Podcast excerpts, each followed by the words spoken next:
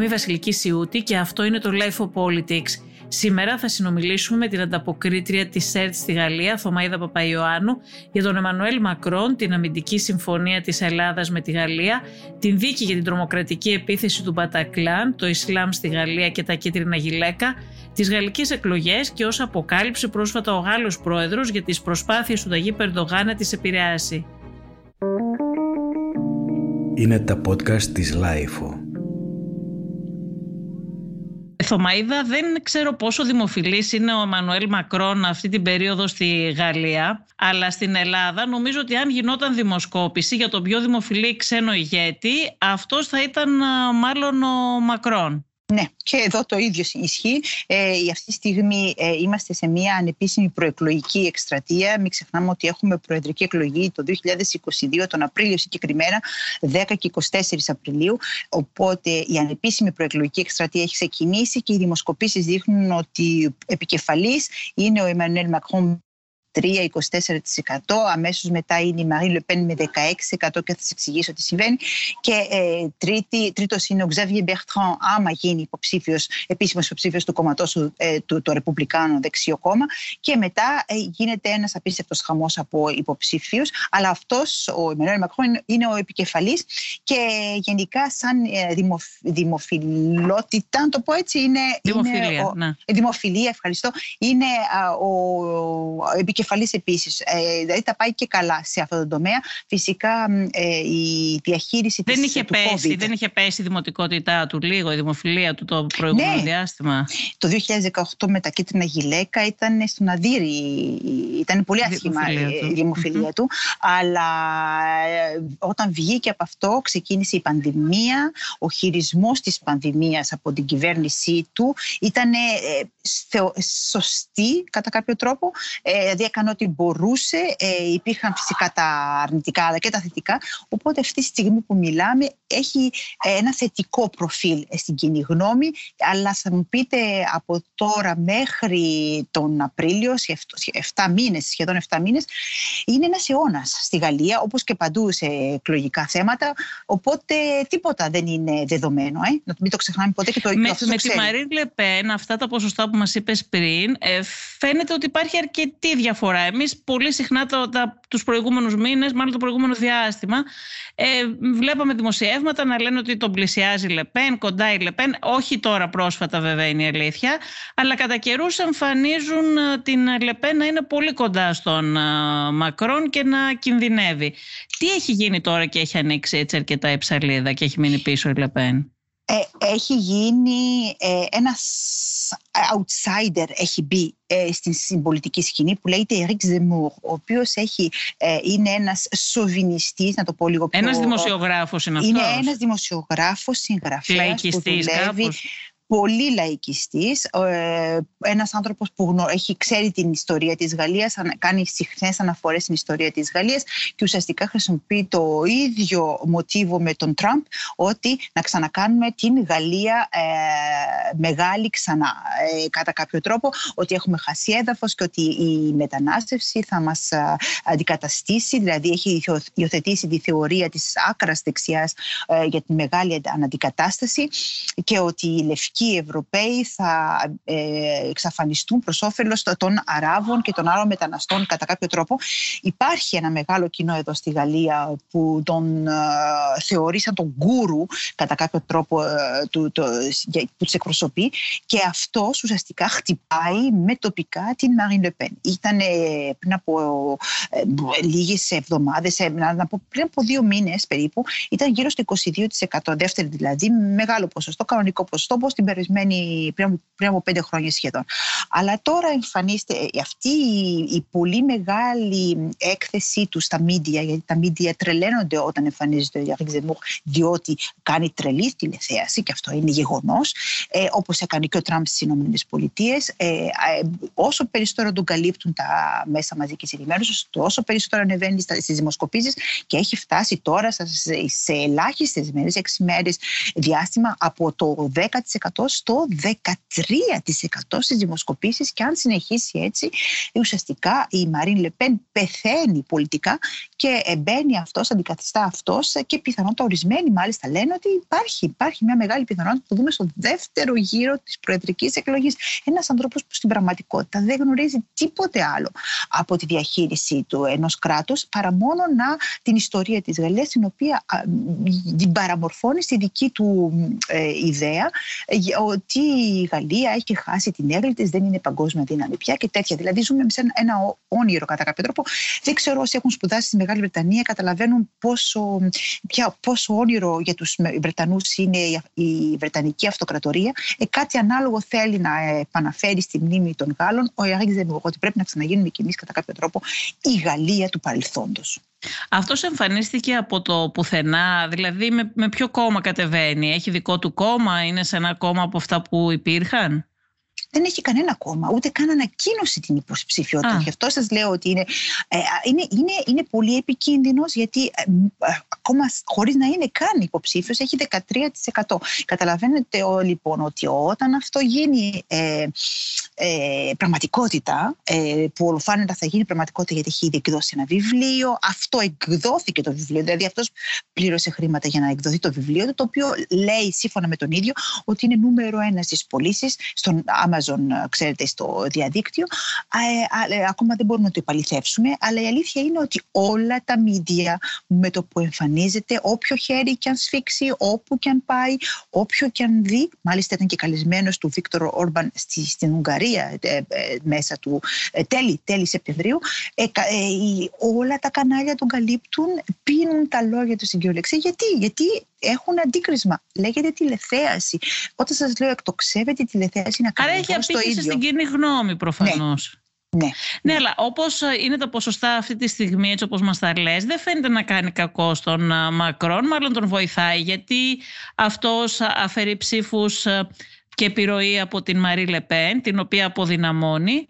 Και αν οι ψήφοι αυτοί μοιραστούν μεταξύ της Λεπέν και του συγκεκριμένου, αν κατέβει, ε, τότε αυτό είναι υπέρ του Μακρόν, δεν είναι έτσι; Λοιπόν, ε, εδώ είναι το μεγάλο πρόβλημα. Ναι και ναι και όχι. Ε, το πρόβλημα είναι ότι ο Ερικ Ζεμούρ, επειδή είναι, δεν γνωρίζει τα υπόλοιπα θέματα και πρέπει να τα διαβάσει, να τα σπουδάσει σχεδόν πολύ καλά ε, να, για να αντιμετωπίσει τον πρόεδρο Μακρόν. Από την άλλη πλευρά, ο πρόεδρος Μακρόν κινδυνεύει να, να, να, να στριμωχθεί θεματικά από τον Ερικ Ζεμούρ με την έννοια ότι θα μονοπολίσει η θεματική του Ερικ Ζεμούρ, δηλαδή μεταναστευτικό και πατριωτισμός και σοβινισμός και ε, decadence της Γαλλίας. Αυτά δεν τα έχει αντιμετωπίσει και... και με τη Λεπέν όμως, γιατί τα βάζε και η Λεπέν αυτά τα θέματα. Σίγουρα, αλλά με τη Λεπέν ήταν πιο ευρεία η θεματική, δηλαδή η οικονομία το ευρώ. Ε, θα βγούμε ή όχι από την Ευρωπαϊκή Ένωση. Αυτό ε, το περιορίζει εκεί. Δεν γνωρίζει τίποτα από αυτό και επειδή έχει τόσο, κάνει τόσο γκέλ στην, ε, στην κοινή γνώμη με αυτά τα δύο θέματα, μεταναστευτικό και πατριωτισμός, ίσως τριμώξει τον Εμμανουέλ Μακρόν σε αυτό το σημείο το οποίο είναι και αδύνατο σημείο, γιατί ο ίδιος δεν θέλει να, να μιλήσει για αυτά, διότι είναι ε, δογμα, ιδεολογικά αντίθετος με αυτή την, ε, ε, την θέση και θέλει να δείξει το έργο που έχει παράγει εδώ και τέσσερα χρόνια, πέντε του χρόνου. Οπότε καταλαβαίνετε ότι αυτό είναι ένα κακό σενάριο για αυτόν. Όταν πήρε την ε, εξουσία στη Γαλλία ο Μακρόν έμοιαζε αρκετά άχρωμος και αδιάφορος. Δηλαδή σαν άλλος ένας πολιτικός έδινε την εντύπωση άλλος ένας Γάλλος πρωθυπουργός που θα έμενε στη σκιά της ε, Μέρκελ. Ωστόσο αποδείχτηκε στην πορεία αρκετά πιο ανθεκτικός και πιο ισχυρός από την εικόνα που, που έβγαζε και πιο ισχυρός και από τους προηγούμενους ε, Γάλλους Προέδρους ε, και παρότι και αυτός υποχώρησε αρκετές φορές στις απαιτήσεις της ε, Γερμανίας, ξεκάθαρα όμως είχε και έχει το δικό του στίγμα. Ε, μάλιστα είναι αυτός που εμφανίζεται και ως η φωνή της Ενωμένης Ευρώπης πιο συχνά, μοιάζει να πιέζει για να προχωρήσει η ενοποίηση. Έχει κάνει δηλώσεις όπως πρόσφατα αυτό που είπε ότι να μην είναι αφελής στην Ευρώπη, ε, να μην περιμένουν βοήθεια από τρίτους που δεν θα έρθει. Έχει κάνει άλλες δηλώσεις πιο πριν για το ΝΑΤΟ έχει πει ότι είναι εγκεφαλικά νεκρό. Δηλώσεις που δεν θα τολμούσε να τις κάνει κάποιος άλλος ε, εύκολα.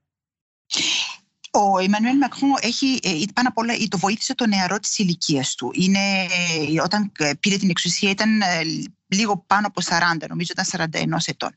Ε, η, αυτή είναι η τεράστια διαφορά απέναντι στην Αγγέλα Μέρκελ που ήταν στο τέλος ε, του πολιτικού της άστρου οπότε ε, εκμεταλλεύτηκε γιατί είναι και ένας πολύ έξυπνος άνθρωπος ολοφάνερα το απέδειξε εκμεταλλεύτηκε ε, μια πολιτική και οικονομική συγκυρία δηλαδή βγαίνουμε όλοι από μια, βγαίναμε εκείνη την εποχή από μια τεράστια βαθιά ευρωπαϊκή οικονομική κρίση και σαν νέο φρέσκο πρόσωπο ε, ε, εμφανίστηκε ότι είναι το μέλλον ε, όχι μόνο της Γαλλίας αλλά και ηλικιακά τουλάχιστον το πάρουμε έτσι αλλά και πολιτικά και από όλες τις πλευρές. Ε, το γεγονός ότι ε, ε, ξεκίνησε ορισμένες μεταρρυθμίσεις που ήταν απαραίτητες στη Γαλλία για να αποδείξει στους Γερμανούς ότι αυτή η χώρα, η Γαλλία, δεν, είναι, ε, δεν έχει πάθει σκλήρινση. Ε, βοήθησε πάρα πολύ για να μπορέσει να προχωρήσει λίγο, να, έχει, να, να του δώσουν εμπιστοσύνη οι Γερμανοί, όχι μόνο η Αγγελα Μέρκελ, αλλά και οι διάδοχοι και κυρίως τα κόμματα ε, της Γερμανίας, όπως είναι ε, το Τσεντεού, που ήταν πολύ έτσι, ε, απεσιόδοξο για, την, για τη Γαλλία. Ε, έδωσε αποδείξεις ότι μπορεί να αλλάξει αλλάξει πολλά πράγματα. Σίγουρα το γεγονός ότι ε, τα, το, το, το, κίνημα των κίτρινων γυλαίκων ε, ταρακούνησε λίγο και την υπόλοιπη Ευρώπη, γιατί η, ήταν ένα, μια, ένα αποτέλεσμα της βαθιάς οικονομικής κρίσης και κυρίως ήρθε μια συγκυρία όπως είναι η πανδημία, ε, που ε, ταρακούνησε ακόμα περισσότερο όλο το ευρωπαϊκό ε, επιχείρημα και απέδειξαν όλα, όλα αυτά ότι η Ευρωπαϊκή Ένωση ευλογάει τα γένεια της μεν, αλλά στην πραγματικότητα δεν, δεν προχωράει με τίποτα. Οπότε ή θα α, ασπαστούν κατά κάποιο τρόπο ορισμένες ιδέες αναπόφευκτες τις οποίες ε, προμόταρε συνέχεια, προωθούσε συνέχεια ο Εμμανουέλ Μακρόν ή θα έμενε πίσω. Και ακόμα και τα υπόθεση κρίση των υποβρυχίων με την Αυστραλία και αυτή βοήθησε ανπίστευτα, ε, ε, ηρωνικά, την, την, τις θέσεις του Εμμανουέλ Μακρόν, δηλαδή ότι οι, οι Ηνωμένες Πολιτείες ε, έχουν στρατηγικά συμφέροντα σε άλλη περιοχή του πλανήτη, στον Ινδοειρηνικό ωκεανό και σίγουρα η Ευρώπη δεν είναι προτεραιότητά τους. Οπότε ε, η αντίστασή τους να δημιουργηθεί ανεξάρτητη αυτόνομη στρατηγική ε, άμυνα, ε, στρατηγική αυτοδυναμία, έτσι όπως την αποκαλούν εδώ, ε, της Ευρώπης, ε, σε όλη την Ευρώπη, από, όλους, από όλα τα κράτη-μέλη, παράλληλα με το ΝΑΤΟ ε, και σαν συμπλήρωμα του ΝΑΤΟ, είναι αναπόφευκτο. Ε, ναι, την αποκαλούν και στην Ελλάδα πλέον, έτσι, γιατί το έχει υιοθετήσει, έχει υιοθετήσει τη φράση αυτή και ο Έλληνας ε, ε Πρωθυπουργός.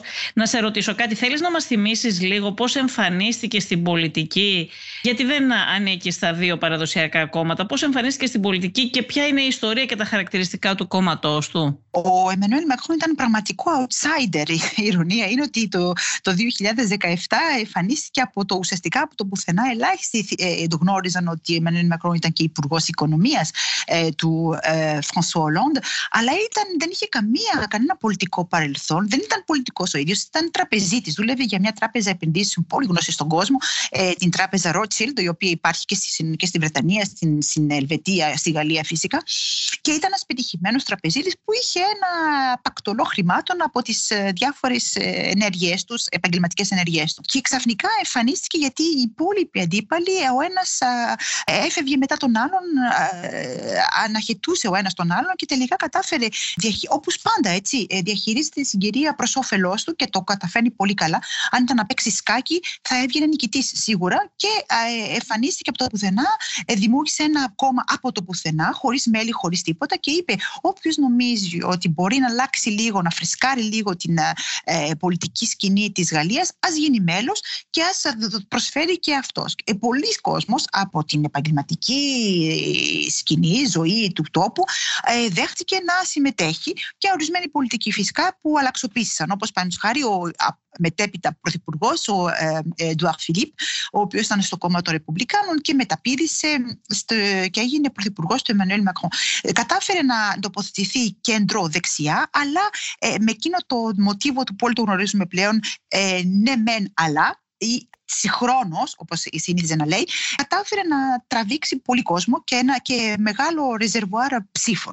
Τώρα, το 2021 δεν 2017. Ποιοι, ποιοι είναι, Θωμαϊδα, δηλαδή σε σχέση με το παλιό δίπολο σοσιαλιστές δεξί, Ποιοι ψηφίζουν τον Εμμανουέλ Μακρόν τώρα; Αυτή είναι πολύ καλή ερώτηση γιατί οι Γάλλοι οι ψηφοφόροι είναι πρόβλεπτοι. Είναι απρόβλεπτοι γιατί πλέον οι ιδεολογίες δεν υπάρχουν ε, και ίσως οι Γάλλοι ψηφοφόροι ήταν από τους πρώτους που έδειξαν στην Ευρώπη ότι τέρμα η διπολικότητα δεξιά-αριστερά και ότι πλέον όλα είναι ε, τα πάντα ρέει. Ε, οπότε ε, το 2017 οι ψηφοφόροι που τον ψήφισαν, τον ψήφισαν ενάντια ε, στην Μαρή Λεπέν. Καταλάβατε δηλαδή ότι στο δεύτερο γύρο όσοι δεν θέλαν να ψηφίσουν είτε έκαναν ένα ρεπουμπλικανικό μέτωπο, ε, δημοκρατικό μέτωπο και ψήφισαν Εμμανουέλ Μακρόν για να μην βγει η Μαρή Λεπέν. Αλλά αυτό δεν θα επαναληφθεί φέτος και το ξέρει ο πρώτος ο Εμμανουέλ Μακρόν. Γιατί σας είπα, γιατί και η Μαρή Λεπέν μάλλον δεν τη βλέπουμε στο δεύτερο γύρο, γιατί υπάρχει ένα νέο outsider που λέγεται Eric Zemmour που είναι εξαιρετικά επικίνδυνος αντίπαλος πολιτικά και κυρίως γιατί οι Γάλλοι ξέρουν, έχει έργο να, δω, να, να παρουσιάσει ή όχι ο Εμμανουέλ Μακρόν πλέον. Ε, πρέπει να το δικαιολογήσει τι έργο έκανε μέχρι τώρα. Ε, οπότε πλέον δεν είναι outsider ο Εμμανουέλ Μακρόν. Είναι ένας βετεράνος πλέον πολιτικός.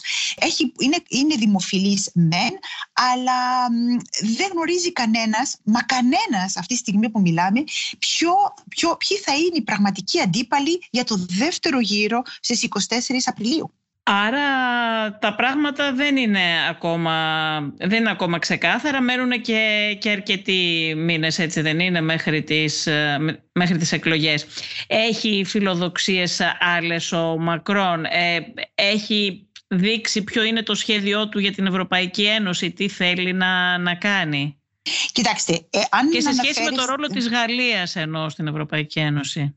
Αν αναφερόμαστε στην Ευρωπαϊκή Ένωση ε, απευθυνόμενοι σε Γάλλους ψηφοφόρους, αυτό είναι απελπιστική προσπάθεια. Δεν υπάρχει περίπτωση να ασχοληθεί ο, ο μέσος Γάλλος για την, με την Ευρωπαϊκή Ένωση. Εκτός και αν συμβεί κάτι κοσμογονικό όπως, ε, όπως έγινε αυτό με, με το ευρώ και την Ελλάδα και όλο αυτό το 2010 με το 2015.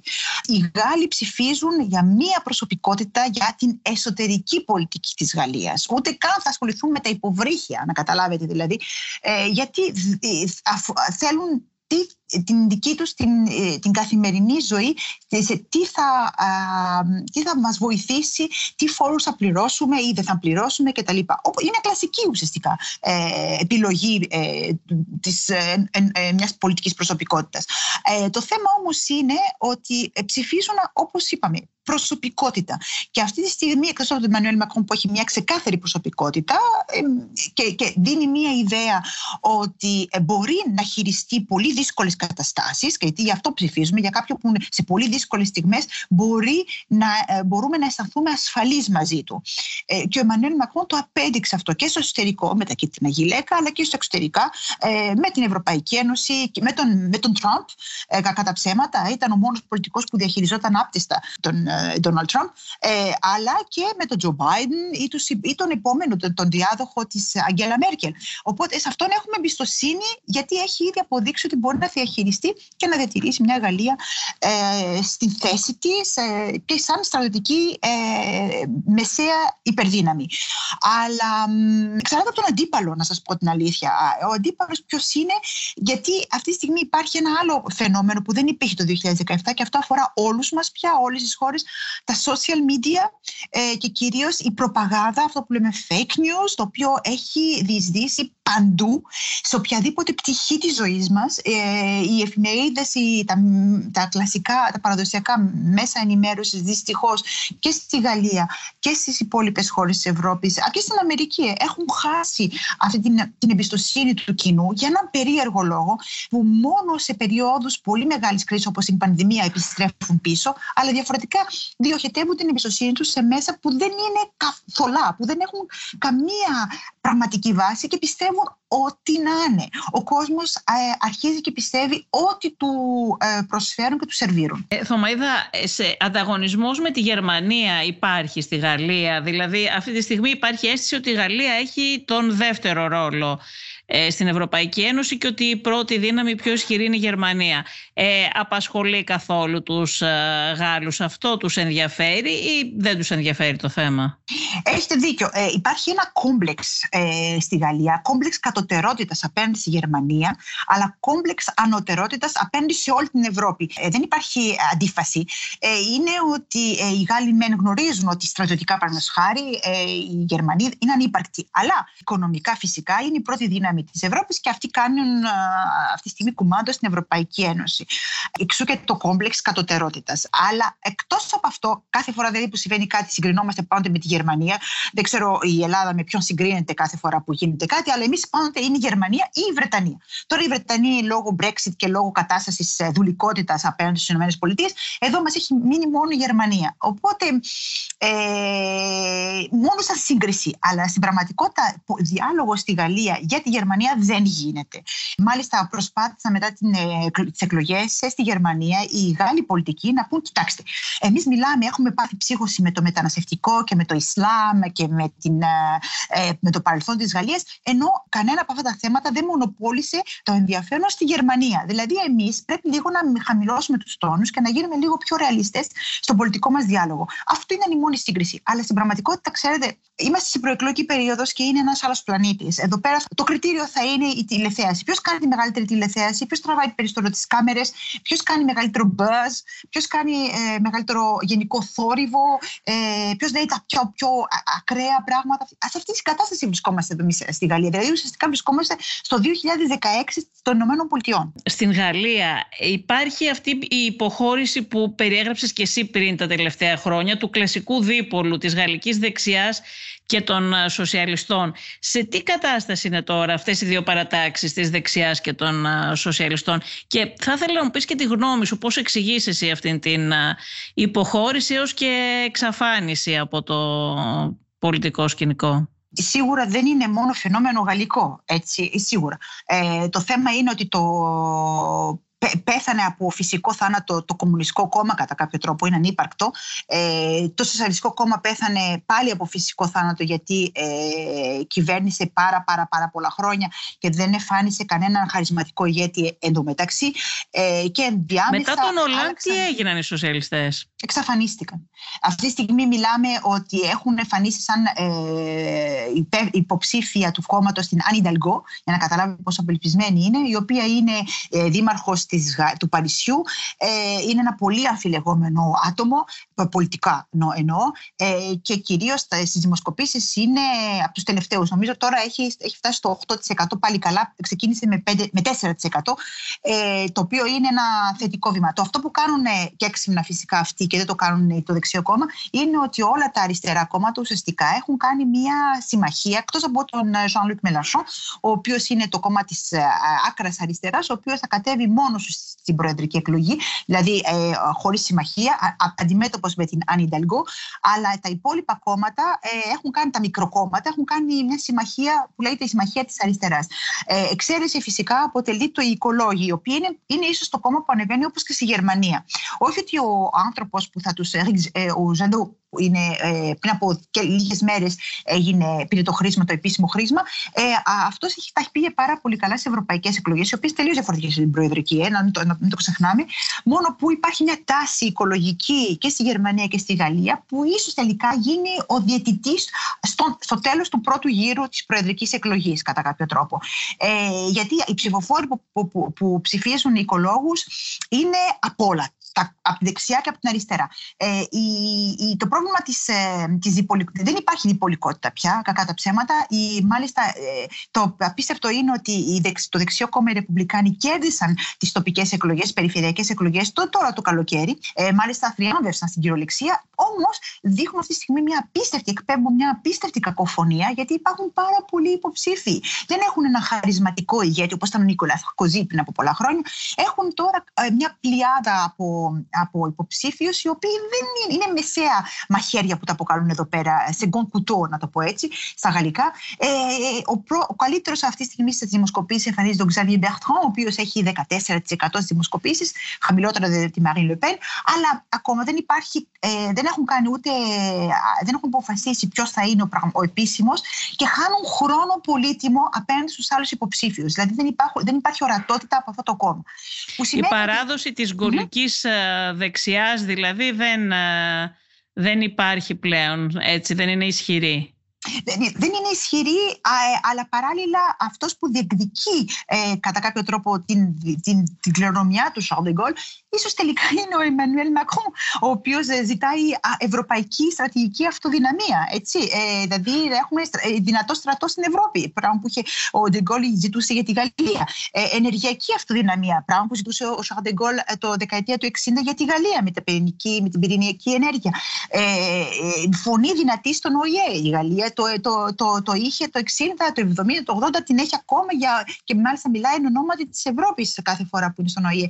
Ε, ίσως τελικά ο Μανουέλ Μακρόν, ηρωνικά, είναι αυτός που ε, περισσότερο ε, καθρεφτίζει ε, την, την, ε, την κληρονομιά του Σάουντεγκολ. Επιχειρεί ο ίδιος το Μαϊδά να το περάσει αυτό, δηλαδή προσπαθεί να εμφανιστεί ως ο, ο κληρονόμος αυτής της uh, πολιτικής. Δεν έχει τέτοια δυνατότητα. Προσπαθεί να, να κρατήσει ναι μεν αλλά για να ηρωνεύομαι κατά κάποιο τρόπο και υιοθετώ κατά κάποιο τρόπο τον τρόπο που αυτό σκέφτεται ο Εμμανουέλ Μακρόν. Ναι, μεν ε, θέλει να τραβήξει τους ψηφοφόρους, ε, τους γκολικούς ψηφοφόρους, αλλά θέλει να τραβήξει και άλλα ρεζερβουάρ ψήφων να, να, τα φέρει προς το μέρος του, γιατί τους έχει ανάγκη. Είναι κέντρο δεξιός, μην το ξεχνάμε αυτό. Το κέντρο ναι, ναι. δεξιός ε, σημαίνει ότι πρέπει να φέρει πάρα πολύ κόσμο προς το μέρος του και από την αριστερά. Ε. Γι' αυτό έχει, ε, ε, ορισμένοι υπουργοί έρχονται από εκείνο το μέτωπο. Μάλιστα έχει και μια πρώην οικολόγα υπουργό αυτή τη στιγμή ε, στο, στο Υπουργείο Οικολογίας. Ε. Γιατί θέλει να τραβήξει από όλους, δεν έχει ευχέρεια. Δηλαδή, οι υπουργοί του είναι και δεξιοί και κεντρώοι ναι. και από την αριστερά ακόμα κάποιοι προέρχονται. Είναι ένα, ένα μείγμα από όλα. Γιατί δεν έχει, δεν έχει την ευχαίρεια να, να χειριστεί την, την, πολιτική σκηνή όπως οι Ρεπουμπλικάνοι που είναι πιο αυτονόητο ότι έχουν ε, μια βάση και μάλιστα τοπική βάση. Έχουν ρίζες ε, εδώ και δεκαετίες, όπως οι σοσιαλιστές. Έχουν ρίζες τοπικά οι σοσιαλιστές, αλλά ε, στην, εθνική πολιτική σκηνή οι σοσιαλιστές έχουν εξαφανιστεί. Ε, αυτό θα κάνει τη διαφορά ε, στην, ε, στην προεδρική εκλογή προσοχή. Μιλάμε πάντα για προεδρική εκλογή, γιατί μετά ακολουθούν οι βουλευτικές εκλογές που είναι τελείως διαφορετικά. Γιατί εκεί φυσικά ψηφίζεις τοπικά, ψηφίζεις για το βουλευτή σου στην περιφέρεια σου. Ε, δεν σημαίνει ότι παραδοσιακά δεν ακολουθείς την εθνική ψήφο, του Προέδρου δηλαδή, αλλά σίγουρα το, του κόμματος Εμμανουέλ Μακρόν δύσκολα αυτή τη φορά θα καταφέρει μια πλειοψηφία. Θα χρειαστεί να, να συμμαχίσει όπως και το έκανε ένα πολύ μικρό, σε μικρό ποσοστό την πρώτη φορά το 2017, αλλά αυτή τη φορά θα χρειαστεί πραγματικά να, να συμμαχίσει με άλλα κόμματα, γι' αυτό δεν θέλει να εχθρεύεται τους άλλους. Βέβαια, έτσι όπως μας παρουσιάζεις το προεκλογικό τοπίο με την Μαρίν Λεπέν από τη μία, με τον άλλον λαϊκιστή πιθανόν υποψήφιο. Δεν ξέρουμε πόσα άλλα κόμματα. Νομίζω ότι δεν έχετε ακόμα την εικόνα. Ποιοι άλλοι θα, θα έχουν τη δύναμη και θα μπορέσουν να τον ε, στηρίξουν. Θέλω να σε ρωτήσω, έκανες μια αναφορά και πριν και για τα κίτρινα γυλαίκα. Με τα κίτρινα γυλαίκα τι γίνεται; Τα κίτρινα γυλαίκα όσα απέμειναν δηλαδή και δεν ε, ε, διαλύθηκαν ασπάζονται πλέον την anti-vax ιδεολογία, αυτή δηλαδή το αντιεμβολιαστική ιδεολογία. Ε, δεν είναι πολύ, είναι μια μειοψηφία, πολύ μικρή μειοψηφία, ε, άμα, άμα δούμε τα, τα στατιστικά στοιχεία, δηλαδή πόσοι έχουν εμβολιαστεί στη Γαλλία και πόσοι έχουν μείνει ανεμβολίαστοι, έχουν φτάσει σχεδόν το 80%, 82% νομίζω των εμβολιασμένων στη Γαλλία, που είναι ένα μεγάλο ποσοστό, οπότε δεν τους έχουμε καν ανάγκη για να μπορέσουμε να, να, να συνεχίσει η κανονική ροή η οικονομία και η ζωή, αλλά αυτοί ουσιαστικά μεταλλάχθηκαν σε anti-vax. Ε, αλλά υπάρχουν, υπάρχουν και να σας πω γιατί, γιατί είναι ο τρόμος και ο φόβος αυτή τη στιγμή της κυβέρνησης, γιατί όπως και στην Ελλάδα και στην υπόλοιπη Ευρώπη έχουν αυξηθεί ραγδαία, ε, κατακόρυφα στρατοσφαιρικά οι ενεργειακές τιμές. Ε, το, το φυσικό αέριο, το ηλεκτρικό, ό,τι έχει να κάνει, τα καύσιμα κτλ. Και φοβούνται στην κυβέρνηση μην ξαναβγούν στους δρόμους στα κίτρινα γυλαίκα λίγο πριν 6 μήνες, 7 μήνες πριν την προεδρική εκλογή. Αυτό θα τα καταστροφή για τον πρόεδρο Μακρόν και κάνουν τα πάντα να αποφύγουν αυτή την κατάσταση. Τόσο πολύ κάνουν τα πάντα που χθες το βράδυ, ο, ε, δηλαδή πέμπτη βράδυ, ο, ο Ζαν Καστέξ, ο πρωθυπουργός της Γαλλίας, βγήκε και είπε ότι θα θεσπίσουμε ε, μία α, τιμολογιακή ασπίδα ώστε να, να, να χαιτήσουμε την, ε, τις τιμές, την αύξηση των τιμών ε, στα, σε αυτό που σας είπα. Ε, και είπαν ότι μπορεί να αυξηθούν κατά πόσο θέλουν η βεζίνη και ο, το υγραέριο και αυτά, αλλά εμείς φτάσαμε στο limit, στο πλαφόν και ο, η διαφορά θα την πληρώσουμε εμείς σαν κυβέρνηση. Δηλαδή θα αποζημιώσουμε ε, τις ε, εταιρείες που αγοράζουν χονδρικά ενέργεια και την πουλάνε λιανικά στον καταναλωτή. Ε, μέχρι, ο, διαβολική σύμπτωση, μέχρι και τον Απρίλιο. Γιατί μέχρι και τον Απρίλιο, γιατί ε, τέλη Απριλίου 24 είναι ο δεύτερος γύρος της προεδρικής εκλογής. Που σημαίνει, γιατί χαζός ο κόσμος δεν είναι, σημαίνει ότι αμέσως μετά θα μας έρθει με ένα κύμα, ένα τσουνάμι αύξησης, ραγδαίας αύξησης των ενεργειακών τιμών, το, το, το, τα κόστη δηλαδή, ε, και, θα, και θα φυσικά δεν θα την γλιτώσουμε όπως και οι υπόλοιποι Ευρωπαίοι δεν θα την γλιτώσουν.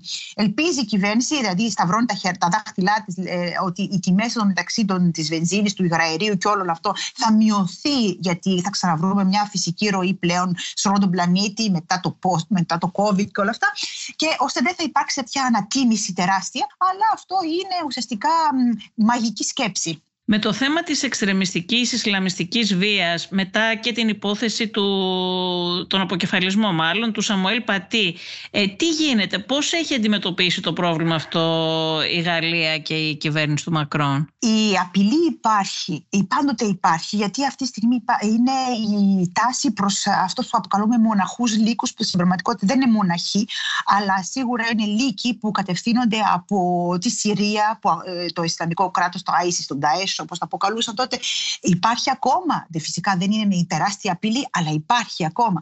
Υπάρχει επίσης και υπάρχουν Ισλαμιστές που ε, επιχειρούν στην Σαχάρα, στην, στη, στο Σαχέλ που τα αποκαλούν οι Γάλλοι, δηλαδή ε, την κάτω μεριά της Σαχάρας. Και σίγουρα η απειλή υπάρχει. Ε, στο Σαμιέλ Πατσί η, η, η δολοφονία ήταν ένα τραύμα βαθύ. Ίσως νομίζω θα τολμώ την, ε, την σύγκριση με τον Μπατακλάν που αυτή τη στιγμή γίνεται η δίκη, ίσως είναι ένα μεγαλύτερο τραύμα. Γιατί ο Σαμέλ Πατή ήταν, ήταν η Γαλλία, ήταν ένας καθηγητής, ένας δάσκαλος, με όλο το συμβολισμό που, αυτού του ανθρώπου για, για όλους μας και σε όλο τον πλανήτη. Φυσικά το Μπατακλάν ήταν το, το, το, το, το, ο τρόμος, το, το, το απίστευτο γεγονός, όπως και το Charlie Hebdo, ε, που τραυμάτισαν σίγουρα την παγκόσμια κοινή γνώμη, αλλά Merci. Ε, ήταν μέσα σε έναν πόλεμο που γινόταν τότε κατά κάποιο τρόπο. Φυσικά αυτό δεν αφαιρεί καθόλου την ευθύνη τους και την τρομακτικό της πράξης. Έτσι. Μην, μην υποτιμούμε ποτέ αυτές τις καταστάσεις.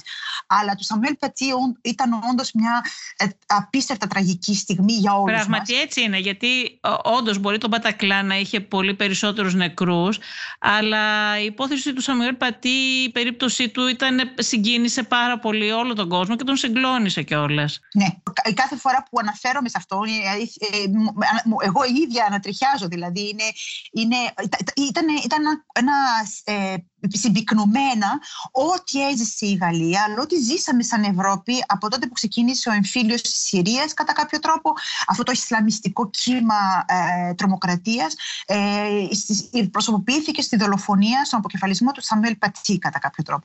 Υπάρχει απειλή, ε, οι αστυνομικές δυνάμεις ε, βρίσκονται σε ε, γρήγορση, ε, το λέω αυτό γιατί το ξεκίνησε η δίκη για τον Πατακλάν που αυτό ακόμη θα, θα, θα, θα, θα τελειώσει πριν τον, τον Μάιο του 2022, είναι τεράστιο τεράστια αυτή η δίκη λόγω των θυμάτων. Οι αστυνομικές δυνάμεις ήταν παρούσες σε όλα τα νευραλγικά σημεία. Για να μην επαναληφθεί αυτό που είχε γίνει όταν ξεκίνησε η δίκη του Σαγαλιεντό το, το περασμένο ε, φθινόπωρο, ε, όπου ένας Πακιστανός ε, θεότρελος πήγε και πήγε να δολοφονήσει ε, αυτούς που πίστευε ότι ήταν δημοσιογράφοι του Σαγλιεντό ε, στα παλιά γραφεία του Σαγλιεντό και σκότωσε ένα άτομο, ε, τραυμάτισε θανάσιμα ένα άλλο άτομο. Ε, αν θυμάμαι καλά, αν δεν απατά η μνήμη μου, ε, για να αποφευθούν τέτοιε τραγωδίες ε, που ουσιαστικά δεν έχουν κανένα νόημα παρά, παρά μόνο τραυματίζουν οικογένειες και χάνονται ζωές ε, στην κυριολεξία τζάμπα. Ε, αλλά, αλλά γι' αυτό ακριβώς το λόγο το γαλλικό κράτος παραμένει σε γρήγορση αναφορικά με αυτό και σίγουρα θα τελειώσει πριν το τέλος της της δίκης ε, της 13η Νοεμβρίου, όπως να αποκαλούμε εδώ, δηλαδή τον Μπατακλάν. Από τον Μπατακλάν, από τη δίκη του Μπατακλάν έχει προκύψει κάτι, Θωμαίδα, κάτι καινούριο, κάτι Νομίζω ότι είναι η, λύτρωση των θυμάτων. Ε, δεν, θα βρεθεί, δεν θα βρεθεί κάτι καινούριο, γιατί οι ερευνητικές έρευνες είχαν, είχαν προχωρήσει πολύ βαθιά στο όλο, στο, στην όλη οργάνωση αυτής της ε, ε, επιχείρησης. Βγαίνουν λεπτομέρειες. Το πιο σημαντικό από όλα. Πόσοι νεκροί ήταν τότε από την. 131 ήταν τα άτομα ε, οι νεκροί από τον Μπατακλάν, τα εστιατόρια, τα μπαρ και δυστυχώς δυστυχώς και αυτοκτονίες ε, μετά, αυτή είναι η μεγάλη τραγωδία, ότι αυτή η τραγωδία δεν σταματάει τελικά για ορισμένους ανθρώπους, θύματα εκείνης της ημέρα. Αυτοκτονίες, τι εννοείς; Αυτο, αυτοκτόνησαν μετά. Δεν άντεξαν την, την εμπειρία τους, την προσωπική εμπειρία αυτό που έγινε και αυτοκτόνησαν. Ένα, ένα άτομο, το, το, το 31 που λέμε, 131, το ένα αυτό το άτομο πέθανε πριν από μήνες, ε, αυτοκτόνησε γιατί του ήταν αδύνατο να αντιμετωπίσει την, την εμπειρία που έζησε. Και αυτό το λένε οι ψυχίατροι, ότι όταν λέμε ε, τόσοι νεκροί και τόσοι τραυματίες, μέσα στους τραυματίες είναι όλη η τραγωδία. Ναι. Έχεις δίκιο σε αυτό. Άρα αυτό το θέμα λες θα συνεχίσει να απασχολεί ενδεχομένως και την, και την προεκλογική εκστρατεία. Έτσι; Κρατάει και η δίκη θα κρατήσει και όλη την προεκλογική περίοδο και είναι ένα θέμα που μάλλον θα το βάλουν και οι άλλοι δύο υποψήφοι, έτσι δεν είναι; Ναι, όχι αναφερόμενοι στον Πατακλώνα συγκεκριμένα, αλλά αναφερόμενοι στο πρόβλημα του Ισλάμ στη Γαλλία είναι το αγαπημένο θέμα του Έργη Ζεμούρ, παραδείγματος χάρη, ή το αγαπημένο θέμα της άκρα δεξιάς γενικότερα, της Μαρή Λεπέν. Ε, και κατά, α, κατά κάποιο τρόπο ε, φυσικό, φυσικό αποτέλεσμα ή μετανάστευση, το μεταναστευτικό γενικότερα και ότι η Γαλλία πρέπει να σταματήσει να, να αποδέχεται ε, τόσους πολλούς μετανάστες, ε, ηθελημένα ή άθελά της κτλ. Αυτό σίγουρα 100% θα είναι το μεγαλύτερο ε, προεκλογικό θέμα της, ε, της Προεδρίας του 2022. Ε, τώρα το θέμα είναι ότι η τραγωδία μας είναι ότι έχουμε απλουστεύσει τόσο πολύ ε, τον πολιτικό λόγο ε, έχουμε, φτάσει στο, έχουμε, έχουμε φτάσει στο σκελετό ουσιαστικά ε, του διαλόγου. Δηλαδή ε, καθένας λέει την ιδέα του όσο χωρίς να αποδεικνύει τα λεγόμενά του και το ρίχνει στην αρένα της πολιτικής και όποιον πάρει ο χάρος. Και άλλοι δαγκώνουν την ιδέα, την παίρνουν την ιδέα, την υιοθετούν και γίνεται ένα μπαζ μια εβδομάδα γύρω από μια ιδέα που ήταν, είναι ακραία και συνεχίζουμε έτσι. Οπότε γίνεται μια τέτοια πόλωση ε, στα, μέσω των social media και των μέσων μαζικής ενημέρωσης που τελικά διάλογος πολιτικός δεν γίνεται και αυτός σας είπα που θα στριμωχθεί ο Εμμανουέλ Μακρόν γιατί ο Εμμανουέλ Μακρόν έχει έναν καθαρό λόγο όταν μιλάει και λέει την ιδέα, την ιδέα του ξεκάθαρη, είτε τη θέλουμε, την αποδεχόμαστε, είτε όχι. Αυτά είναι ελεύθερος ο ψηφοφόρος. Αλλά οι υπόλοιποι, ορισμένοι από τους τους ε, πολιτικούς του αντιπάλους, δεν έχουν ξεκάθαρες ιδέες για το τι θέλουν ακριβώς. Το μόνο που τους ενδιαφέρει να περάσουν ένα μήνυμα. Το δικό τους, όπως με ο Ιωχτζεμού, που θέλει να περάσει την ιδέα ότι η Γαλλία πρέπει να. Ε, το Ισλάμ είναι μια απειλή για την Γαλλία και ότι θα αντικαταστήσουν τους λευκούς Ευρωπαίους με τους ε, αυτούς τα κύματα, τα μεταναστευτικά και τέτοια. Και αυτό δημιουργεί ένα τεράστιο πρόβλημα για τον ψηφοφόρο. Στο τέλος, αν θα ψηφίσει με τη συναισθηματική του νοημοσύνη ή με, την με τη λογική του. Ε, και εδώ είναι, είναι πόσο όριμο συνεχίζει να είναι, ε, να, να, συνεχίζουν να είναι οι Γάλλοι ψηφοφόροι. Μέχρι τώρα απέδειξαν, μεγάλη, ε, απόδειξαν μια μεγάλη οριμότητα. Αλλά για να δούμε τώρα αν θα συνεχίσει έτσι, ε, γιατί πραγματικά έχει εδώ και αρκετά, αρκετό χρόνο, μάλιστα το προειδοποίησε, για να μιλήσουμε και λίγο για την Τουρκία, αν θέλω να σας πω, προειδοποίησε με τον Μακρόν σε μια συνέντευξή του, ότι η Τουρκία, όπως και άλλες δυνάμεις, θα προσπαθήσουν να κάνουν αυτό που έγινε στις ΗΠΑ. Δηλαδή να δημιουργήσουν μέσω από τα social media μια προπαγάνδα, αρνητική προπαγάνδα, να θολώσουν τα νερά, ώστε ο κόσμος να μην ξέρει τι του γίνεται στην πραγματικότητα. Να πιστεύει ότι πετάνε οι γάιδαροι ή πετάνε οι ελέφαντες ή ότι ε, αυτή τη στιγμή κάνει νύχτα ενώ είναι μέρα. Καταλάβατε; Και αυτό δηλαδή, ο Μακρόν είπε ότι η Τουρκία, ο Ερντογάν δηλαδή, θα προσπαθήσει να επηρεάσει το εκλογικό αποτέλεσμα; Ναι, ναι, το είπε ξεκάθαρα σε μια συνέντευξη που έδωσε σε, μέσα σε ένα ντοκιμαντέρ, στο πλαίσιο ενός ντοκιμαντέρ που έπαιξε στην ε, γαλλική τηλεόραση ε, και είπε ότι έγιναν προσπάθειες στο παρελθόν και θα γίνουν και προσπάθειες ε, στο μέλλον και μάλιστα και η, η, την τουρκική πλευρά αντέδρασαν και είπαν, διέψευσαν ότι τέτοια προσπάθεια γίνεται, αλλά γίνεται γίνεται όπως και γίνεται και από τη Ρωσία ε, και γίνεται και Καλά, από για να την το πει ο Μακρόν αυτό το πράγμα για τον Ερντογάν δεν θα το έλεγε αν δεν είχε κάποια πληροφόρηση γιατί εντάξει δεν, δεν υπάρχει λόγος να το πεις αυτό αν δεν έχεις κάποια στοιχεία. Προφανώς θα έχει κάποια πληροφόρηση για να το έχει πει αυτό. Δημόσια. Σίγουρα δεν έδωσε λεπτομέρειες, αλλά είπε ότι είναι, όλα είναι πιθανά για, την, για, την επόμενη, ε, για το επόμενο διάστημα και κυρίως για την εκλογή. Ε, μιλούσε για την προεδρική εκλογή. Οπότε σίγουρα τίποτα δεν είναι αθώο. Ε, να μην, ας, ας σταματήσουμε να είμαστε αφελείς. Και η Κίνα και η Ρωσία και η Τουρκία και οποιαδήποτε άλλη χώρα και η Γαλλία φαντάζομαι σε άλλες χώρες προσπαθούν να δημιουργήσουν ε, μια κατάσταση, να επηρεάσουν καταστάσεις. Ε, όχι αναγκαστικά με μόχθο, αλλά ε, σίγουρα. Ε, Καλά, αυτό είναι ένα παιχνίδι που πάντα παίζονταν. Έτσι, ναι, από πολύ παλιά χρόνια, δεν είναι καινούριο. Ακριβώς. Έχουν βρεθεί καινούργια ε, όργανα, ε, τρόπος, τρόποι. Καινούργια μέσα. Μέσα, ευχαριστώ. Ναι. Η κόντρα με τον Ερντογάν πώ προέκυψε; Είναι σαφές ότι τα γεωπολιτικά συμφέροντα της Γαλλίας συγκρούονται με αυτά της Τουρκίας και την πολιτική του Ερντογάν και στην Ανατολική Μεσόγειο, αλλά και στη Μέση Ανατολή. Αλλά δεν θυμάμαι ποτέ παρόμοια ανταλλαγή τόσο σκληρών χαρακτηρισμών σαν αυτόν που έχουν ανταλλάξει ο Ερντογάν και ο Μακρόν τελευταία. Ο Μακρόν βέβαια μιλάει πολιτικά, δεν έχει ξεφύγει. Ο Ερντογάν βέβαια έχει προβεί σε προσωπικούς χαρακτηρισμούς. Νομίζω ότι έχει πει στο Μακρόν ότι θέλει και ψυχίατρο και, και άλλα τέτοια. Ναι. Ε, υπάρχει μια σκληρή κόντρα και ο Μακρόν έχει τολμήσει να πει αρκετά πράγματα με το όνομά τους που οι Ευρωπαίοι τα λένε πολλές φορές παρασκηνιακά αλλά δεν τα λέγανε ε, δημόσια.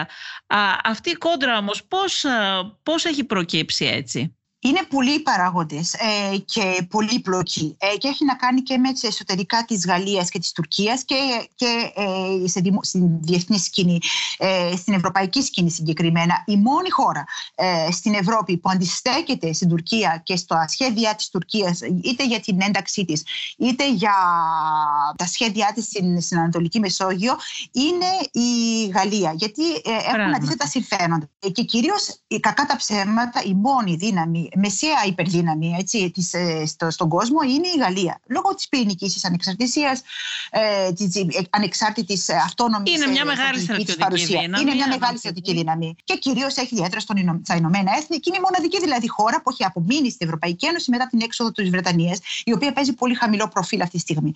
Ένα το κρατούμενο. Ε, το δεύτερο κρατούμενο είναι ότι αυτή τη στιγμή η τουρκική παρουσία, ε, μάλλον η επίθεση που κάνει ο Ερντογάν εσωτερικά στη Γαλλία είναι πάρα πολύ έντονη και πολύ επικίνδυνη κίνδυνοι όπως αυτή που κάνει και στην Τουρκία μέσω οργανώσεων, τουρκικών οργανώσεων ε, τις οποίες, ε, τις οποίες οργανώσεις ελέγχει απόλυτα ο ίδιος. Ε, και κυρίως κάνοντας ένα μείγμα μεταξύ θρησκείας και ε, πολιτικής, ε, ε, πολύ realpolitik.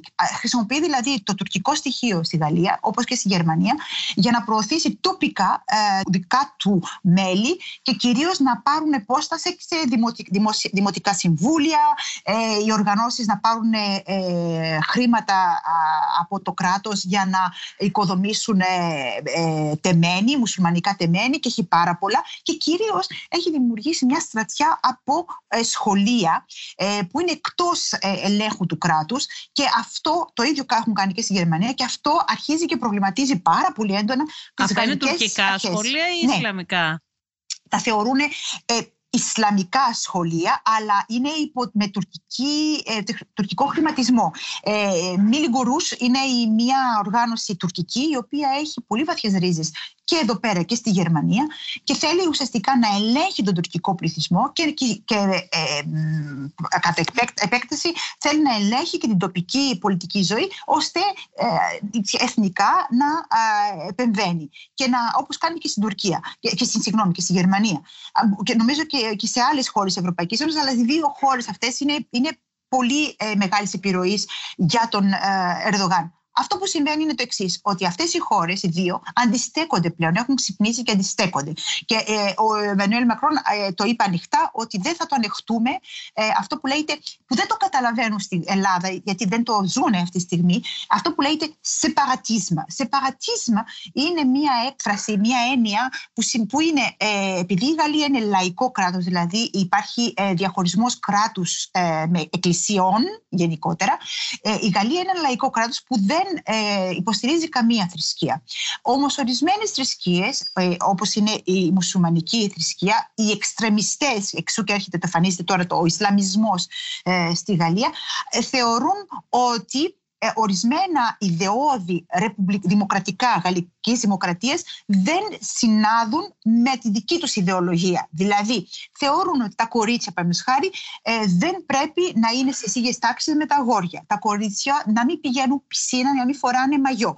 Τα κορίτσια, οι, οι γυναίκες οι έγκαιρες όταν πάνε στα νοσοκομεία πρέπει ο, να είναι ή γυναικολόγος που θα τους, ε, θα τους ε, εξετάσει και όχι ο γυναικολόγος ή ο γιατρός που θα δει τη γυναίκα τους.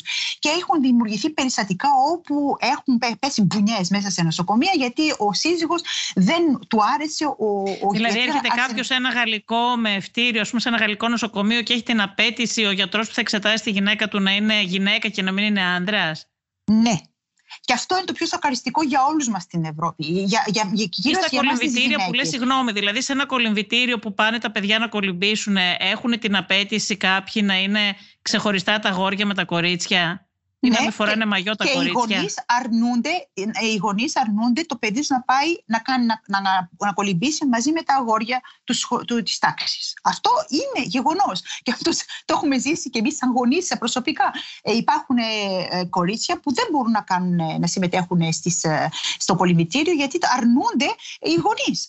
Ε, έχουμε φτάσει σε τέτοιες ακραίες καταστάσεις, οι οποίες είναι αντίθετες, ακριβώς αντίθετες, όχι μόνο με τα γαλλικά ιδεώδη ε, της γαλλικής δημοκρατίας, liberté, égalité, Δηλαδή ε, Αυτοί απαιτούν κιόλας, δηλαδή απαιτούν να γίνεται και ξεχωριστά το μάθημα της κολύμβησης για τα γόρια και τα κορίτσια; Ναι, ε, ε, και, και στο δημόσιο και, στο, και, και αυτό που έγινε, και αυτό ακριβώς έγινε, θυμάστε, στην τάξη του Σαμιουέλ Πατή. Γι' αυτό σας λέω, οι ρίζες είναι τόσο βαθιές και εξού και η, δρα, η, δρα, η, η ακραία αντίδραση του κράτους όταν έγινε ο αποκεφαλισμός του Σαμιουέλ Πατή, του καθηγητή Ιστορίας, γιατί ακριβώς αυτό συνέβη μέσα στην τάξη.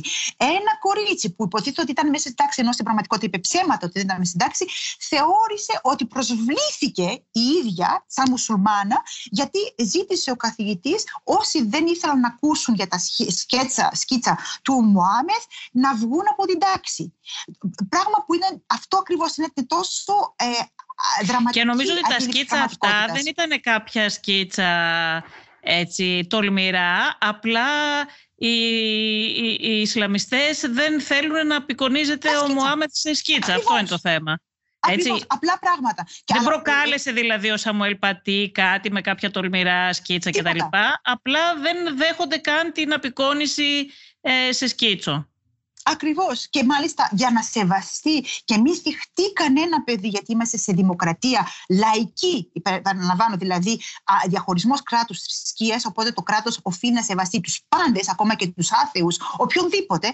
Ζήτησε από τα παιδιά, αν όποιο παιδί θέλει προσβληθεί, αισθάνεται προσβεβλημένο ή οτιδήποτε, οτιδήποτε, να στρέψει το βλέμμα του και να μην κοιτάξει το σκίτσο. Όχι να βγουν από την τάξη, να κλείσουν τα μάτια ή να κοιτάξουν τον, τον διπλανό του. Απλά πράγματα. Ελευθερία, ε, ελεύθερη βούληση, καταλαβαίνετε, γιατί μιλάμε για, το, για την καρδιά της δημοκρατίας. Και, και οι ορισμένοι γονείς αντέδρασαν με εκείνο τον ακραίο τρόπο, δηλαδή έβγαλαν τα, τα, στοιχεία τους στο YouTube και κυρίως ξεκίνησαν μια προπαγάνδα ακραία που οδήγησε στον αποκεφαλισμό ενός ανθρώπου. Αυτό είναι le séparatisme ε, που λέει ο Εμμανουέλ Μακρόν και φυσικά όλοι γνωρίζουμε εδώ στη Γαλλία τι σημαίνει. Είναι μια ε, ακραία ε, ιδεολογία μέσα αυτή τη στιγμή πρωτοστατούν ε, ορισμένοι ακραίοι της μουσουλμανικής θρησκείας. Δεν νομίζω ότι είναι Ισλαμιστές, δεν ξέρω, δεν μπορώ να τους βάλω την, τον χαρακτηρισμό Ισλαμιστές, αλλά είναι επικίνδυνοι για το ε, δημόσιο, δημόσιο βίο, να το πω έτσι. Ε, και αυτό ακριβώς δεν θέλει ο, ο, ο Ερδογάν, μάλλον η Τουρκία αυτή τη στιγμή θέλει να έχει μία επιρροή και να υπάρχει, να ελέγχει το τουρκικό στοιχείο στην, στην Γαλλία. Και το, το έχει πετύχει προς το παρόν. Έχουν δημιουργηθεί διάφορα επεισόδια, κυρίως ε, σε προάστια της Λιόν, μεταξύ Αρμενίων και, ε, και Τούρκων, ε, γκρίζι λύκη, οι οποίοι αυτή τη στιγμή θεωρούνται είναι στη μαύρη λίστα ε, ε, οργανώσεων που έχουν, ε, έχουν, έχει απαγορευτεί, έχουν απαγορευτεί εδώ πέρα στη Γαλλία. Ε, και γιατί ακριβώς κάνουν, προκαλούν στη βία και δεν μπορούν να υπάρχει, να, να, να ανοιχτεί η Γαλλία, όποιος και αν είναι η συγκυβέρνηση, να υπάρχει τέτοια τέτοια εξτρεμιστική κατάσταση η οποία προωθεί και μια βία πέρα από αυτή που έζησαμε φυσικά το 2015 με, την, ε, το, με την, το Bataclan και το Charlie Hebdo και όλο αυτό. Δηλαδή ουσιαστικά φτάσαμε σε μια αυτολογοκρισία. Μας ζητάνε να αυτολογοκριθούμε σαν λαός για να σεβαστούμε ε, τα, τα, τα δεζιράτα, το, το θέλω ε, μιας πολύ μικρής μειοψηφίας. Και αυτό δεν μπορεί να γίνει σε οποιαδήποτε ε, χώρα της Ευρώπης. Πάντοτε μιλάω, ε. Σχετικά με την ε, ελληνική, με τη συμφωνία με την ε, Ελλάδα, Θωμαίδα, ασχολήθηκε καθόλου ο κόσμος στη Γαλλία ή απλώς ήταν ε, ένα γεγονός, δηλαδή πουλήσαμε κάποιες φρεγάτες στην Ελλάδα, αυτό έδωσε κανένα σημασία, γιατί υποθέτω ότι δεν θα ήταν και τόσο σημαντικό γεγονός όσο στην Ελλάδα. Ναι, μάλλον το δεύτερο έγινε, να σας να πω την αλήθεια. Ε, Κυρίως είναι ότι εντάξει, δεν πουλήσαμε 12 υποβρύχια, αλλά πουλήσαμε τρεις φρεγάτες. Πιθανότατα να πουλήσουμε και κορβέτε ε, και, και, και άλλον εξοπλισμό. Αλλά και κυρίως κυρίως πάνω απ' όλα θέσεις εργασίας, γιατί είμαστε, μην ξεχνάμε, έχουμε και προεκλογική περίοδο. Ε, όχι, δεν μίλησαν καθόλου για το ε, ζουμί. Δηλαδή, τι σημαίνει μια συμμαχία Ελλάδα-Γαλλία και τι, μπορεί, τι προέκταση μπορεί να έχει στην Ευρωπαϊκή Ένωση με άλλες χώρες προσπάθησε πολύ ο πρόεδρος Μακρόν να το εξηγήσει στη συνέντευξή που με τον Κυριάκο Μητσοτάκη, αλλά πέρασε, ορισμένες εφημερίδες αναφέρθηκαν σε αυτό, κυρίως για το ότι να σταματήσουμε σαν Ευρωπαίοι να είμαστε αφελείς απέναντι στις ΗΠΑ, αλλά δεν νομίζω ότι ασχολήθηκαν καθόλου. Ε, ναι, γιατί κοίτα, είναι μια συμφωνία, η Γαλλία είναι μια ισχυρή χώρα, ε, είναι μια συμφωνία με έναν μικρότερο παίχτη, ενώ για μας έχει μεγαλύτερη σημασία γιατί η Ελλάδα κάνει μια συμφωνία με έναν ισχυρότερο παίχτη. Οπότε είναι πιο σημαντικό και για την κάνει μεγάλη φυσικά και κάνει μεγάλη οικονομική επένδυση και θυσία ε, για αυτό τον εξοπλισμό ε, που δεν είναι τυχαίο. Αλλά κυρίως είναι ε, ότι παράλληλα, και αυτό δεν μπορούμε να το εκτιμήσουμε σε χρήματα, είναι ότι η μόνη χώρα που υπερασπίστηκε τη Γαλλία όταν η Τουρκία ήταν εξαιρετικά επιθετική το καλοκαίρι του 2020, θυμόμαστε όλοι, έχει, έφερε ένα θετικό αποτέλεσμα η βοήθεια της Γαλλίας, δηλαδή ότι σταμάτησε την υπερεπιθετικότητά του. Το γεγονός ότι η Ελλάδα απόκτησε 24 αγαφάλ και έχει δημιουργήσει μια ε, υπερισχύ κατά κάποιο τρόπο αεροπορικά απέναντι στην Τουρκία, αυτό σταμάτησε λίγο την ε, επιθετικότητα της, ε, της, της Τουρκίας. Αυτό είναι γεγονός. Δεν είναι ότι ε, ονειρευόμαστε ότι θα γίνει αυτό. Ε, και, και ήταν κρίσιμη η, αυτή η κρίση που έγινε το καλοκαίρι του 2020, όχι μόνο για την Ελλάδα και για τη Γαλλία, γιατί έχουμε μεγάλα συμφέροντα στη Λιβύη, παραδείγματος χάρη, ε, και γιατί από εκεί ξεκινάει το μεταναστευτικό και κανένας δεν θέλει να δει την Ρωσία και την Τουρκία να ελέγχουν την Βόρεια Αφρική, έτσι, ε, με μισθοφόρους ή με πραγματικούς στρατιώτες. Οπότε ε, συγκλίνουν, ε, συγκλίνουν αυτά τα συμφέροντα των δύο χωρών και αυτό βοήθησε πολύ την Ελλάδα. Αυτό είναι αλήθεια ότι υπάρχει σύγκληση συμφερόντων πράγματι γιατί και η Ελλάδα προτιμάει να παίζει πρωταγωνιστικό ρόλο η Γαλλία στην Ανατολική Μεσόγειο παρά να είναι η Τουρκία αυτή που θα ελέγχει και είναι γεγονός ότι η Ελλάδα είναι η μόνη χώρα που απειλείται με κάζους μπέλη, απειλείται με πόλεμο από, από την Τουρκία και είναι η μοναδική χώρα της Ευρωπαϊκής Ένωσης που απειλείται με πόλεμο, έτσι. Και είναι αλήθεια ότι πράγματι μόνο, μόνο η Γαλλία ήταν αυτή που, που στάθηκε και με λόγια και με πράξεις ε, στην Ελλάδα αυτή την ε, πολύ δύσκολη περίοδο. Ένα άλλο πράγμα που θα ήθελα να σε ρωτήσω είναι για τη Γαλλική Προεδρία της ε, Ευρωπαϊκής Ένωσης η οποία θα είναι η επόμενη. Πιστεύεις ότι θα έχει εκπλήξεις, έχει δείξει ο Μακρόν αν υπάρχουν κάποια θέματα που θέλει να, να αναδείξει από αυτή την ατζέντα που έχει βγάλει και το προηγούμενο διάστημα. Εκπλήξεις όχι, γιατί προετοιμάζουν την Προεδρία εδώ και δύο χρόνια. Θα το έχουν πάρει πολύ σοβαρά και γι' αυτό και επιθυμούν μάλιστα να υπάρξει ε, η γερμανική κυβέρνηση ε, πριν τον Ιανουάριο του 2022. Είναι, ένα, είναι μια υπόθεση σημαντική για να μπορέσει να λειτουργήσει η Προεδρία, η Γαλλική Προεδρία της Ευρωπαϊκής Ένωσης. Ε, το γνωρίζουμε όλα ποια είναι τα θέματα, κυρίως η οικολογία. Και, και οι δύο χώρες δεν πάνε πολύ καλά, ε, ενώ προωθούν τόσο πολύ και ε, διαφημίζουν τόσο τόσο πολύ την οικολογική τους φιλοδοξία. Στην πραγματικότητα δεν έχουν γίνει και πάρα πολλά πράγματα στην, στην Ευρώπη γι' αυτό. Επίσης ένα πολύ σημαντικό θέμα που αφορά όλους μας είναι επιτέλους να εδραιωθεί ο ένας ευρωπαϊκός κατώτερος μισθός σε όλη την Ευρώπη που είναι πολύ πολύ πολύ σημαντικό για να μπορέσει να υπάρξει μια συνοχή και κοινή κοινωνική πολιτική επιτέλους στην Ευρώπη. Αυτό θα το προωθήσει η Γαλλική Προεδρία, ναι. θα το προωθήσει ο Μακρόν; Ναι, ναι, ναι, είναι, είναι, μέσα... πολύ σημαντικό πολύ πράγματι.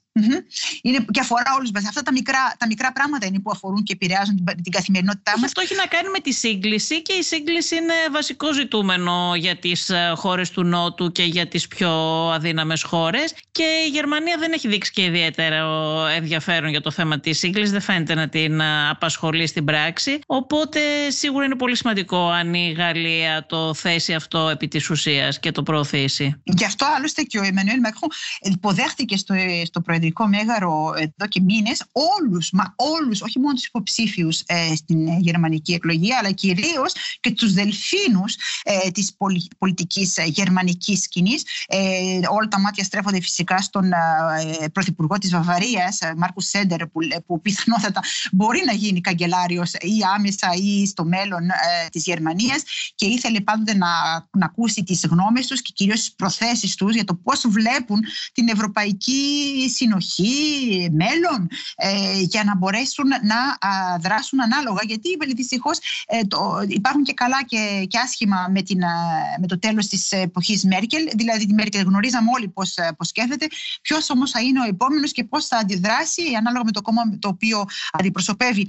Αλλά ε, η Γαλλία ε, γνωρίζει ότι μόνο οι δύο αυτές χώρες καταφέρουν να, να κουνήσουν λίγο την Ευρωπαϊκή Ένωση. Χωρίς αυτές τις δύο χώρες, δηλαδή το δίδυμο, γαλλογερμανικό δίδυμο, δεν κουνιέται φίλο στην Ευρωπαϊκή Ένωση. Όλοι ευλογούν τα γένεια τους, όλοι λένε τι υπέροχα που είναι, αλλά σε κάθε κρίση πάντοτε βρισκόμαστε να είμαστε πολύ λίγοι.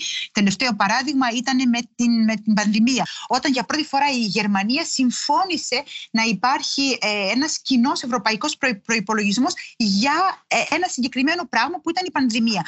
Και αυτό είναι ένα πρώτο βήμα το οποίο φυσικά βοηθάει ε, εξαιρετικά χώρες όπως η Ελλάδα, όπως η Κύπρος, η Μάλτα, ε, η, Πορτογαλία, η Ισπανία, η Ιταλία που υπέφεραν πολύ από την πανδημία για να, α, για, και από αυτό το οικονομικό χτύπημα της πανδημίας για να μπορέσουν λίγο να σταθούν στα πόδια τους.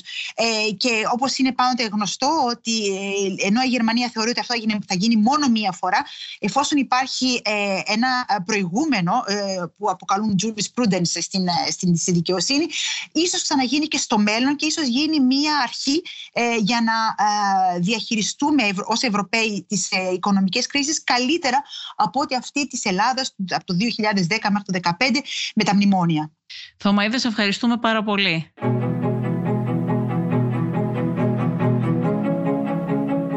Ακούσατε το Life of Politics με τη Βασιλική Σιούτη. Σήμερα συνομιλήσαμε με τη δημοσιογράφο Θωμαίδα Παπαϊωάννου από το Παρίσι. Αν θέλετε να ακούτε τη σειρά podcast Life of Politics της Life, μπορείτε να μας ακολουθήσετε στο Spotify, στα Apple Podcast και στα Google Podcast. Είναι τα podcast της Life.